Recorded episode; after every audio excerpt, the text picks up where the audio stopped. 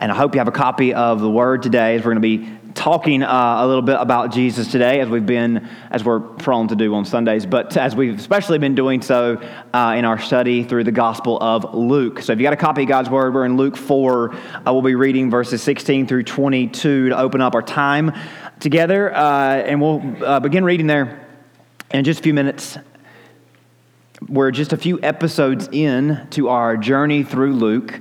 Um, Luke has been telling us the story of Jesus as it was told by many eyewitnesses. And this particular uh, narrative, only found in Luke, um, is especially uh, uh, uh kind of important because it comes from the eyewitnesses of Jesus' hometown. Um, it's the, his hometown synagogue, his home, his family, people that initially rejected him people that initially wrote him off as, as not of God at all, um, would years later tell Luke about their first encounter with Jesus the Messiah, which uh, I think it's just, it, it, leaves such a mark on, on the story uh, of Luke and really de- de- determines uh, kind of where the story goes from here. So let's go ahead and read Luke 4, verse 16.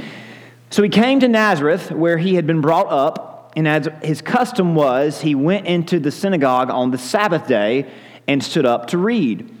And he was handed the book of the prophet Isaiah, and when he had opened the book, he found the place where it was written, The Spirit of the Lord is upon me, because he has anointed me to preach the gospel to the poor.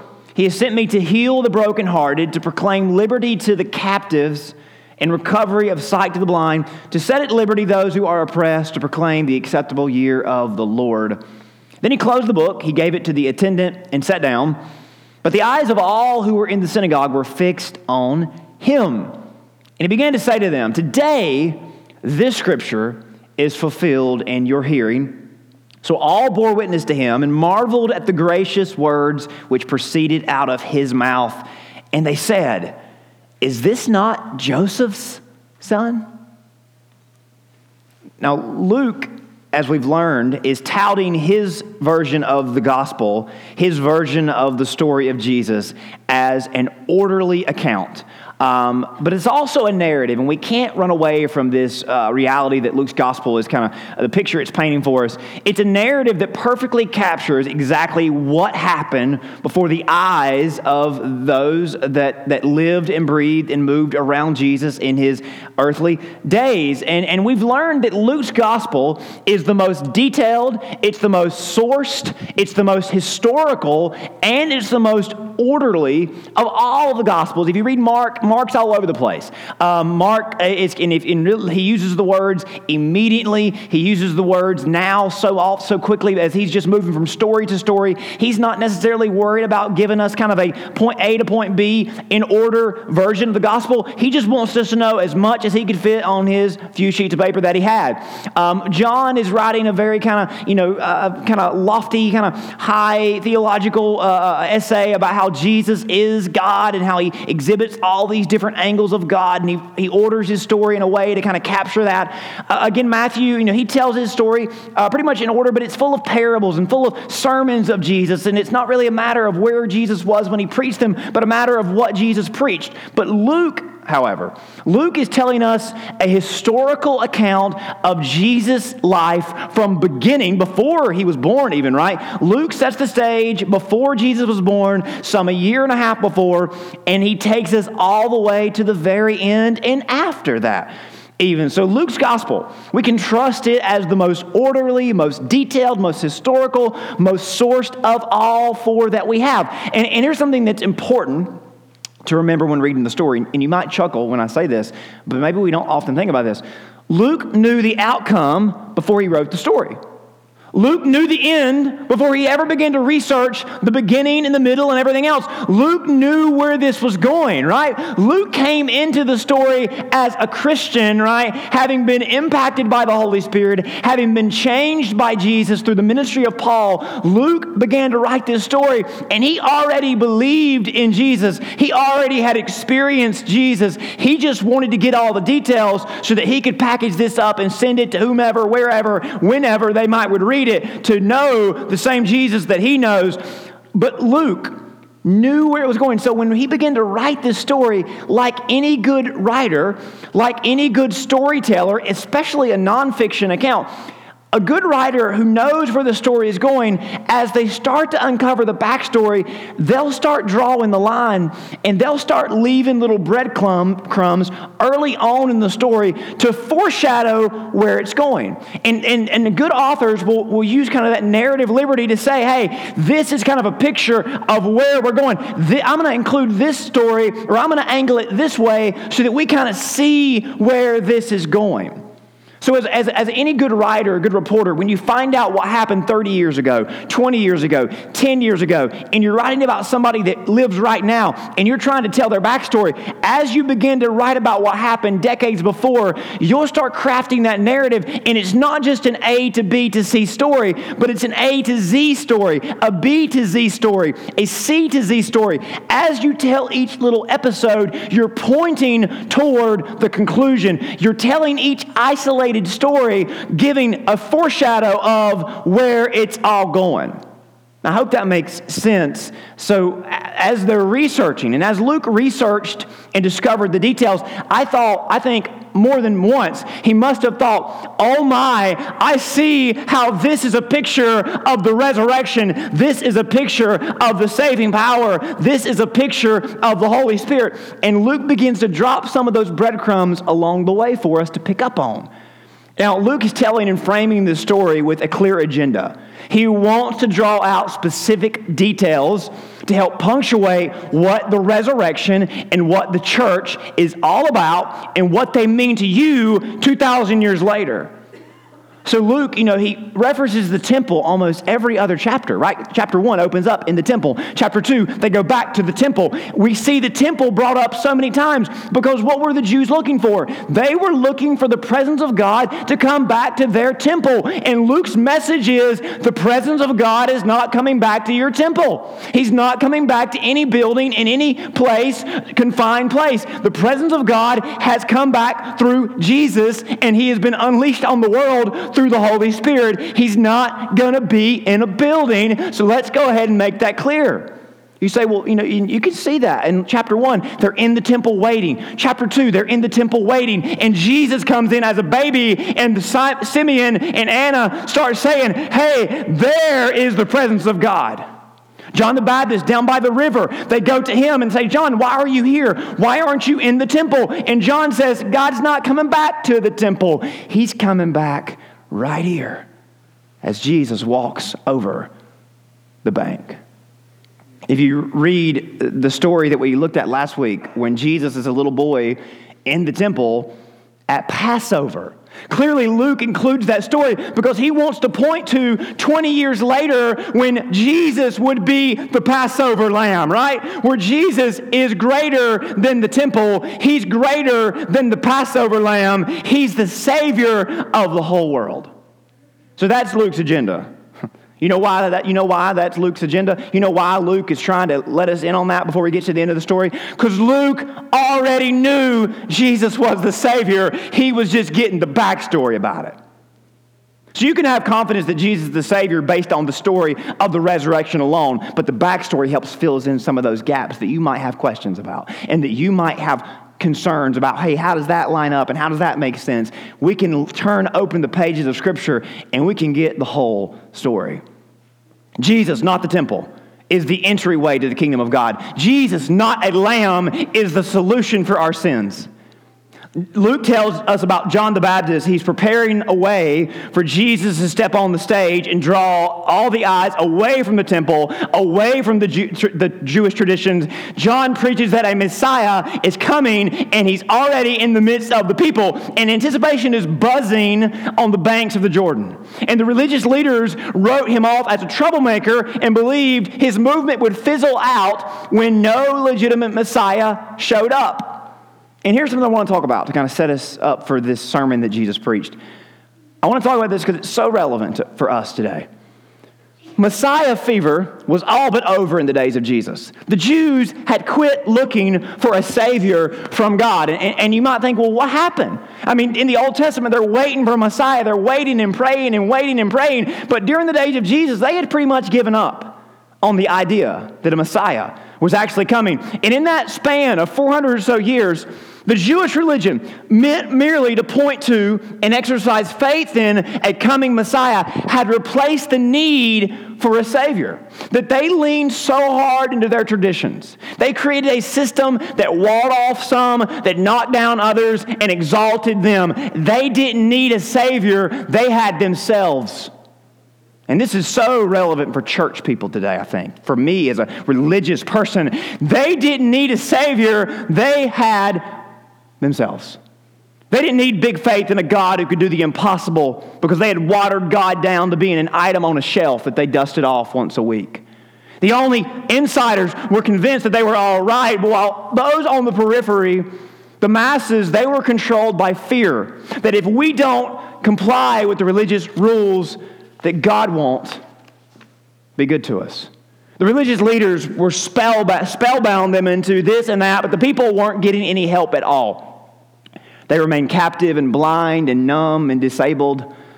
They were frozen and stuck in their sins, their struggles, their shortcomings. Religion didn't offer any sort of solution, but nobody dared to speak up. You see, religion appeared to have absolute authority. It appeared to control the temperature in the room, so everybody stayed in line. But truth be told, Religion has very little authority at all.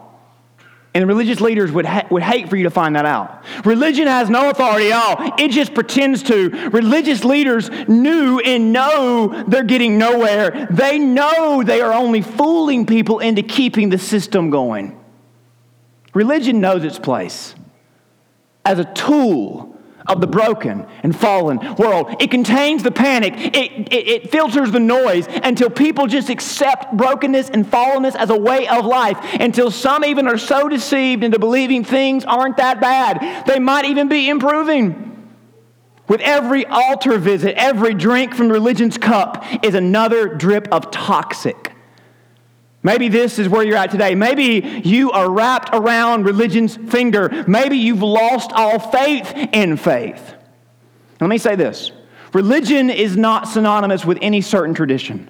Religion comes in all shapes, sizes, styles, and tones. Religion can be loud and bright. It can be monotone and dull. It can be stained glass and robes and hymnals. It can be atmospheric and charismatic and energetic.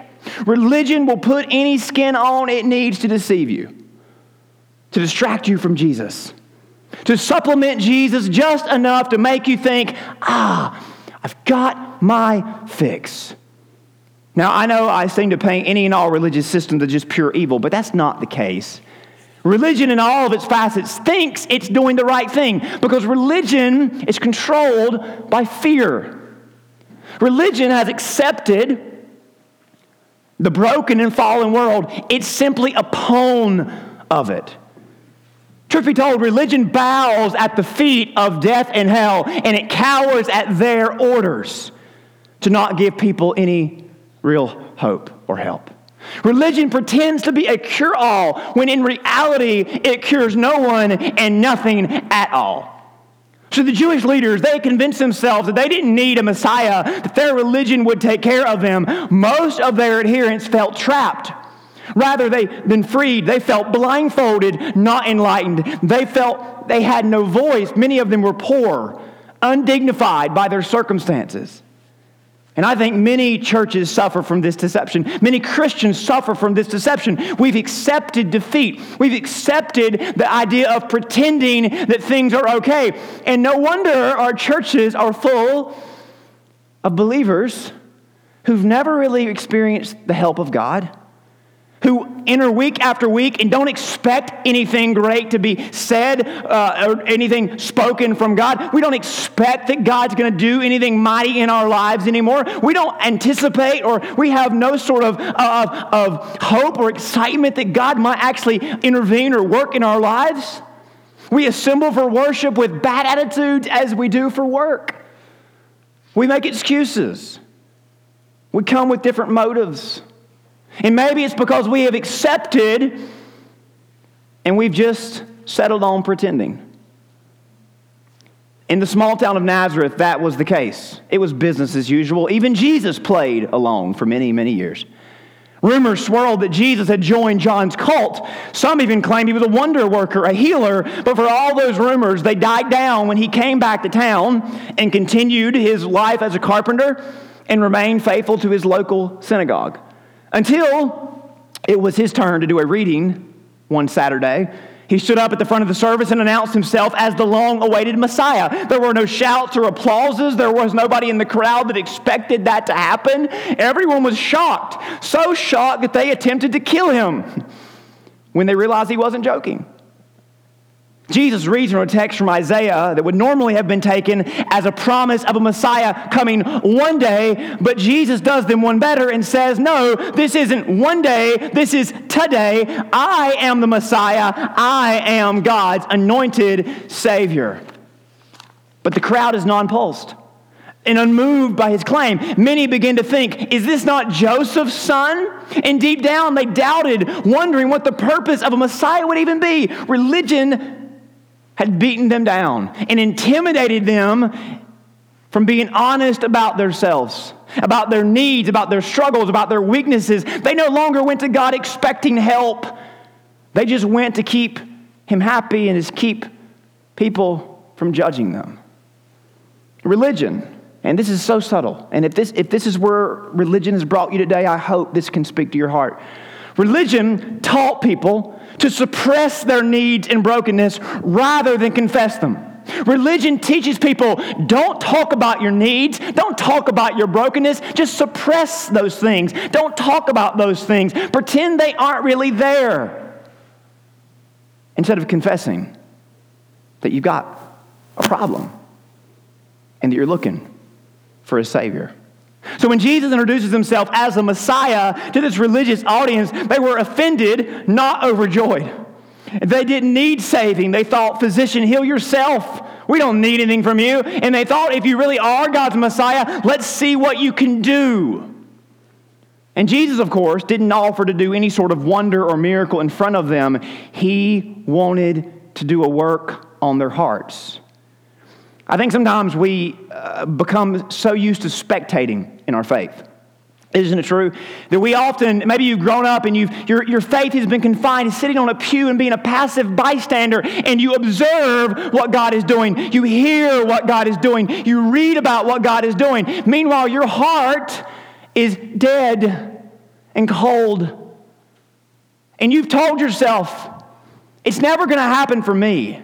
I've heard about it, I've read about it, I've even watched it happen, but there's never going to be that kind of change in me. I never will be what they are or what the Bible says I might can be. That's just not going to happen for me. Maybe you're familiar with the word or the idea uh, of vicarious.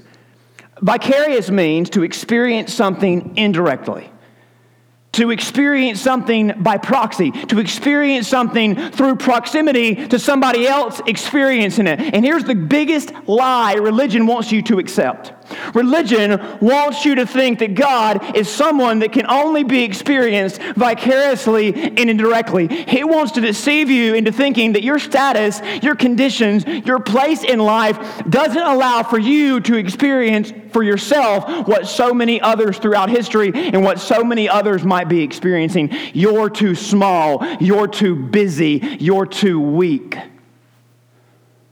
Maybe it'll have you thinking it's just not for me. I mean, I, you know, there's preachers and spiritual people, but that's not for me. Jesus speaks to you in verse 18 when he says, The Spirit of the Lord is upon me. He's anointed me to preach the gospel. And what's the first audience he addresses? The poor. Those that are at the bottom of society, those that have been told they aren't valuable, they aren't important, they don't matter. He says to the brokenhearted, to the captive, to those that are tied up by their circumstances, hey, you matter to me. You matter to God. I know religion has told you you don't have a place at the table, but I'm here to show you that you do.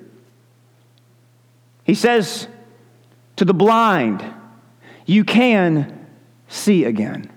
You can see for yourself. And really, Luke's gospel is the opposite of a vicarious gospel. Luke wants you to see for yourself like so many else did. Luke's friend John would write years later.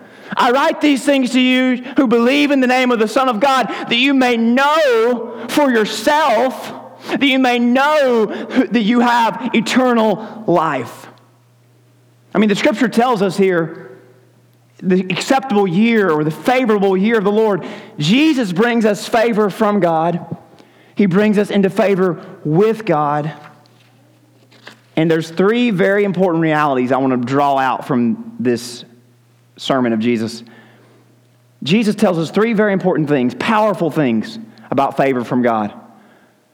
That our value is not tied to our success.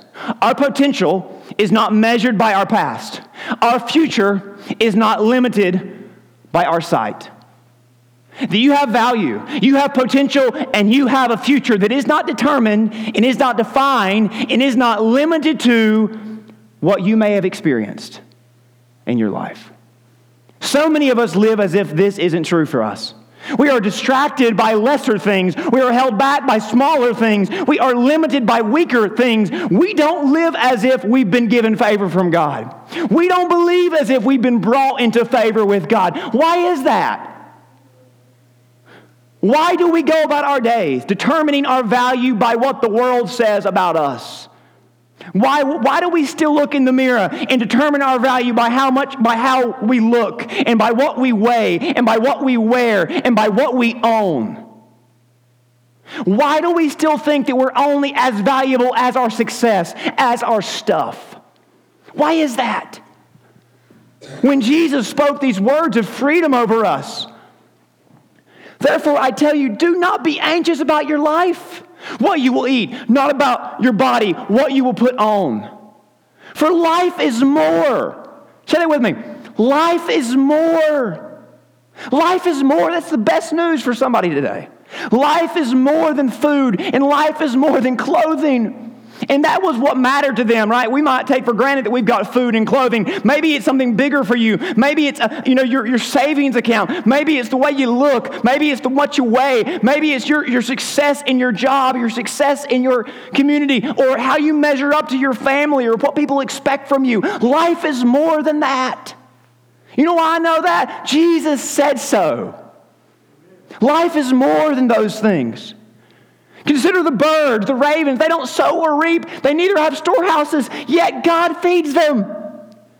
Of how much more value? More value.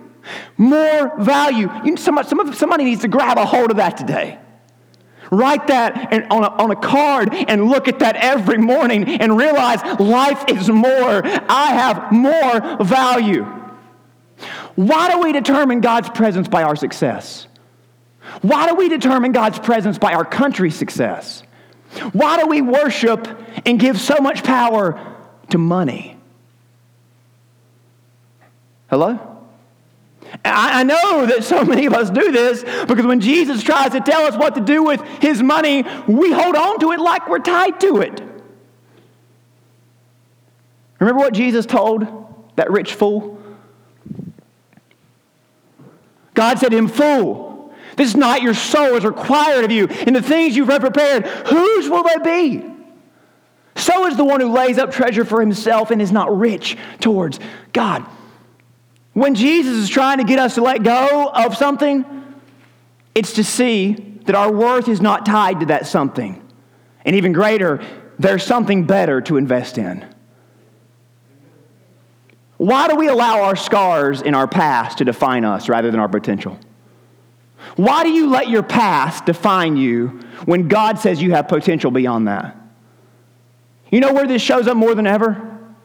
How you treat people. How many of you have been hurt by somebody before? Don't raise your hands because the Lord will offend somebody because it might have been the person next to it. How many of you have been hurt by somebody before? How many of you allow that one experience to color your potential experience with somebody else? You know how I know we measure our potential by our past more than anything? How we react to things like this. Jesus says, Love your enemies. Whoa, can't do that. Why not? Because I did it one time. Actually, I did it to somebody who wasn't my enemy, and then they became my enemy. So I can't love anybody. Love my enemies, do good to those that hate me. I mean, come on, Jesus. Do you ever play this back to yourself at night? I mean, I think Jesus laying in bed one night, man, that was a little bit rough. Do good to those that hate you. I mean, maybe I should have toned that down a little bit. Do good to those that are give you a bad look. That's hard enough. Love your enemies. We react so strongly to that, don't we? I can't do it, we say. Why can't you? Because it doesn't work that way, we say. How do you know it doesn't work that way? Because of this one time. You're going to let that one time define your potential to be used by God? Really? Jesus says you have per- tremendous potential to be the light of the world. Love your enemies, do good and lend, expecting nothing in return, and your reward will be great. Great. And you will be son to the Most High, for He is kind to the ungrateful and the evil. Be merciful, even as, even as your heavenly Father has been to you. If we measure our potential by our scars and our past, we will never measure up to who God has called us to be. Jesus said, Give, and it shall be given. Good measure, pressed down, shaken together, running over will be, will be put into your lap. For with the measure you use, it will be measured back to you. So don't limit your potential, because that will be the result that you get. We'll never, know, we will never know until we listen to Jesus more than we listen to our past. Jesus is our potential, He's not our past. I got to ask you one more question. Why do we trust our ability to see the future? How good are you at predicting the future? Come on, we would all invested in Google 20 years ago if we had could see the future that well, right? If things were always the way you saw them, most of us would have never made it past yesterday. How many of you have ever said, I'll never make it? Woohoo, you made it. You probably weren't expecting to see me on the other side, but right, we're here. I don't know how positive or negative your future you are about your future. I don't know where you see yourself going or what you see yourself doing. Maybe you don't ever think about the future.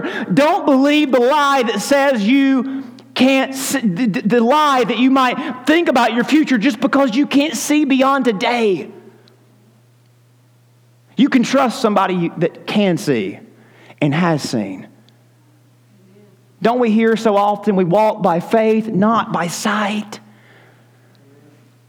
What does faith mean? My faith, our faith, is future available in and through Him.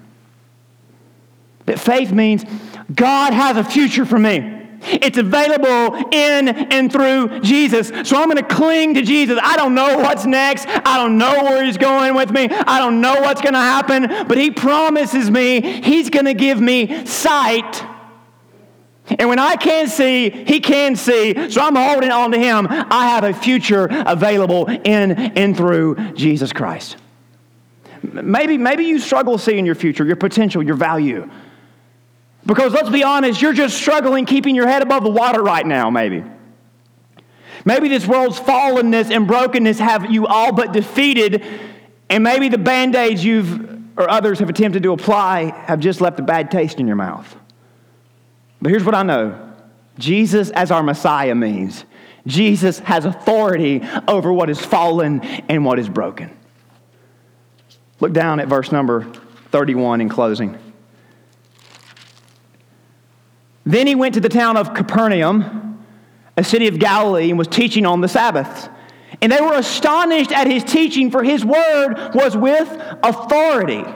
Now, in the synagogue, there was a man who had a spirit of an unclean demon as if there are clean demons, right? Luke is very specific. Unclean demons, and he cried out with a loud voice, Let us alone! What have we to do with you, Jesus of Nazareth? Did you come to destroy us? I know who you are, the Holy One of God. At least somebody in the house knew who Jesus was. But Jesus rebuked him, Be quiet, come out of him. And when the demon had thrown him in the midst, it came out of him and did not hurt him. And they were all amazed and spoke among themselves, What a word this is! For with authority and power he commands the unclean spirits, and they come out. And the report about him went to every place in the surrounding regions. If Jesus has authority and power over the enemy, I think he has power over your enemies. Because your enemies are minions and messengers from the enemy. And the enemy knows who Jesus is, and he's scared beyond compare of him. If you go back and read the beginning of chapter 4, Jesus is coming off of his baptism, and the Father spoke over him. The Spirit is moving through him and from him. There's this unity and this union with God that Jesus has that nobody could understand, right? We know that's the Trinity, but they were just so babies in their faith, they couldn't understand it. And Jesus is about to tell the whole world about how we can be one with God. We can have this union with Father, Son, and Spirit, fulfilling what David mused about when he said, You prepare a table before me, God. That David longed for this day where he could sit down at a table with God and just him and the Lord have this communion that was unrivaled by anything else. And that's what that's the story that Luke is telling. God wants you to come to his table and have a seat. That's a picture we see throughout, all throughout Luke, how God wants to establish this personal and present relationship with you, with all of us. He wants to sit you down every morning and talk about your value to you, to build you up, to strengthen you, to purpose you for His use. He wants you to, wel- to welcome you in after a rough day and remind you that your scars and your past don't measure your potential. And I know today went bad, but tomorrow we'll get them again. He offers you forgiveness and healing with every conversation. He wants to look at you in the eyes after a season of life that's just been up and down and maybe more down. And maybe you're doubting what's next. He wants to reach out to you and say, You know what's next? I am next. So trust me, have faith. I've got this. You can walk in my power in my spirit in my glory no matter what. If you don't realize, believe this is the center of the invitation to know Jesus, then really read Luke. Read the whole Bible. Jesus tells that there's a great banquet that we're all invited to. At the time of the banquet, the servant says to those who have been invited, Come, everything is ready. Revelation 3 Behold, I stand at the door and knock. Anyone who hears my voice and opens the door, I will come into him and eat with him, and he with me. Jesus modeled what it meant to be in fellowship with God, even against temptation. The beginning of this chapter, Jesus is tempted by the devil himself. He's tempted to turn rocks into bread, but he doesn't give in to the counterfeit. He's tempted to take a shortcut to get to his destiny. He's tempted to back God into a corner to get his way, but he knew that God valued him. He knew that he didn't have to take stones and pass them off as bread to survive. How many of us have done that? How many of us do that? We live off cheap substances, temporary thrills. Jesus knew that God had a destiny for him. He wasn't about to take a shortcut. He knew his potential would be realized through God's plan. How many of us take shortcuts to get where we want to be, but end up so far away? He knew he could trust God. He didn't have to test him or have proof. The enemy knew the cross was foggy, and maybe you're holding on, trusting God because you don't think God has proven himself worthy to you in the smaller ways. But we don't need proof. We have Jesus. The scripture says the enemy never again tempted to try, to to tempt Jesus directly. He knew he was no match for Jesus. But Luke chronicles something very strange that had never been seen before. All throughout Judea, people were suddenly experiencing great temptations. And as people were given into sin, they were pulled down into darkness, into scary, intense, debilitating demon possessions. Nowhere in the Old Testament or farther into the New Testament have we seen anything like this. As heaven invaded earth, hell unleashed its forces to fight back. Hell had dominion over the earth, and Jesus stepped in, declaring his authority, and hell tried to stop it. The Holy Spirit has continued to move ever since, and maybe not in the same intense, otherworldly ways as the days of Jesus, but hell is still fighting to keep you, to destroy you before Jesus can get you or distract you from what Jesus wants to do with you. Psalm 23 5 had more to it. You prepare a table before me in the presence of my enemies. You anoint my head with oil, my cup overflows. So God has set this table but the enemies are around us. There are enemies everywhere. David saw his seat as a power of security, but it's also a seat of temptation. The enemy has the power and the ability to rip us into pieces if we let our guard down, if we listen to his lies, his alternatives, if we give him a seat at the table. He talks so much that eventually we'll forget that God's even there. I've got to share this with y'all because I think it speaks to something that I've struggled with for a long time. You know, being a preacher, I try to always be nice and friendly when I'm out in the public. And one of the biggest challenges I've faced in recent years, though, has been in restaurants. Really, you see, I have a wife. She's really pretty. She plays piano really good, too. Um, y'all might not believe I have a wife, right? Have, have a wife, wow. My time is pretty limited, though. More limited than you might think. I'm always preoccupied. Ask her phones ringing, texts. And recently I made a decision, I haven't always kept this. Sometimes we go into restaurants and we see people, and people see us. And sometimes the temptation is to just push all the tables together and out of obligation, kind of just have a big meal. And you know what's more important, though? That her and I have that time together. And I have to remember that. You've been there before, haven't you? Suddenly, somebody else is at the table. Before you know it, you're not even focused on who you sat down to dine with. Look up here. Louis Giglio preached a sermon I've listened to so many times. Don't give the enemy a seat at your table. Rebuke him, silence him, focus on Jesus because even though Jesus is immune to him, we are not, you are not. Many of us have let him in. If the enemy is tearing you apart, if he's tearing your marriage apart, if he's already torn a marriage apart, if he's laden you with debt and addiction and there's more on your back and it's crippling you beneath its weight, just know that Jesus is greater. He has authority over those demons. If you battle temptation day after day, there is no place for shame. There is a place for healing. If you fall short, if you stumble, if your life is crumbling right now, cry out to Jesus.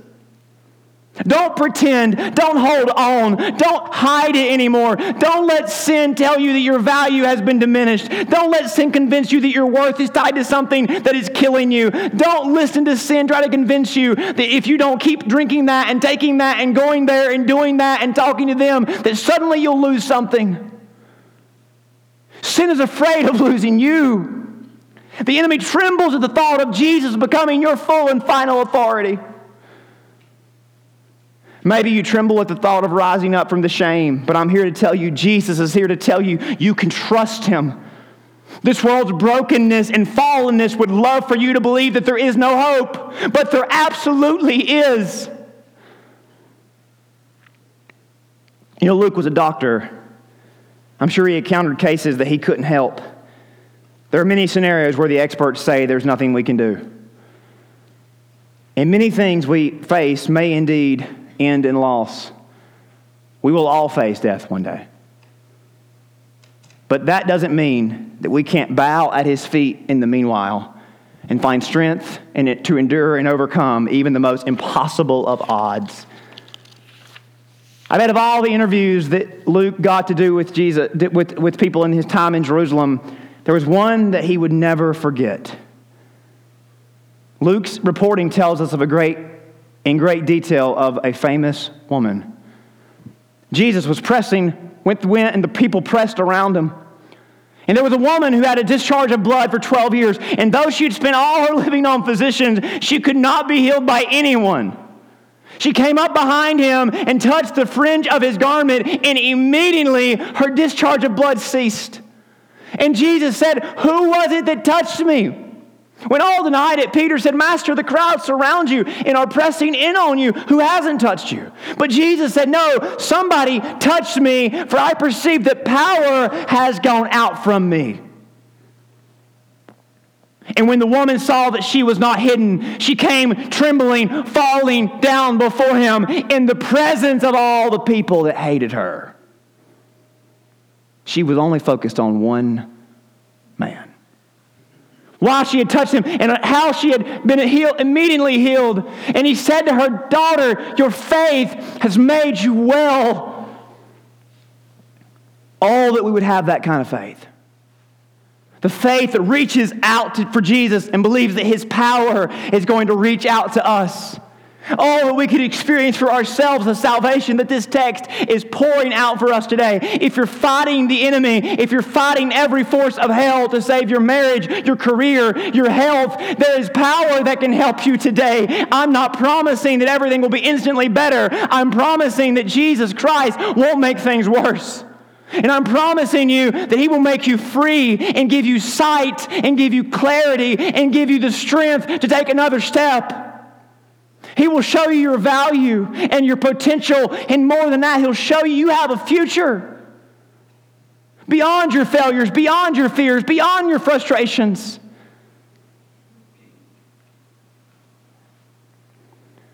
Maybe you've had enough dealing with the power of hell and sin.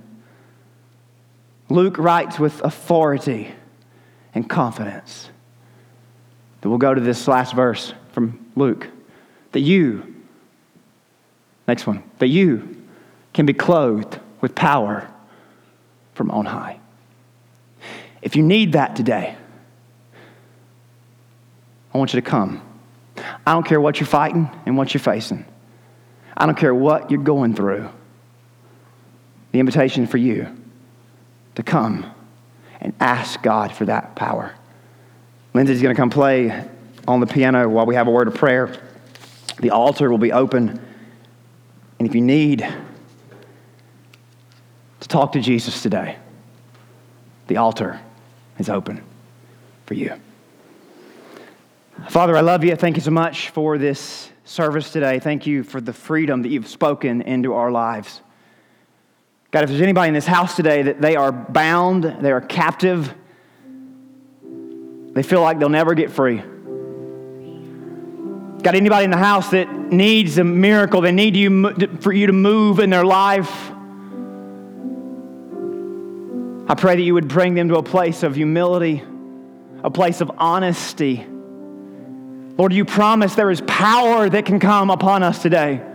Power that can uh, conquer our fears, power that can conquer our failures, power that can forgive our past, power that brings value and brings potential and promises a future. God, I don't know what anybody is dealing with today, but somebody needs to know that that power is available, that that power is free, that power is from heaven, that power is from Jesus, and it can come to them today if they ask you to forgive them, to free them, and give them power like never before. We ask this in Jesus' name. Amen.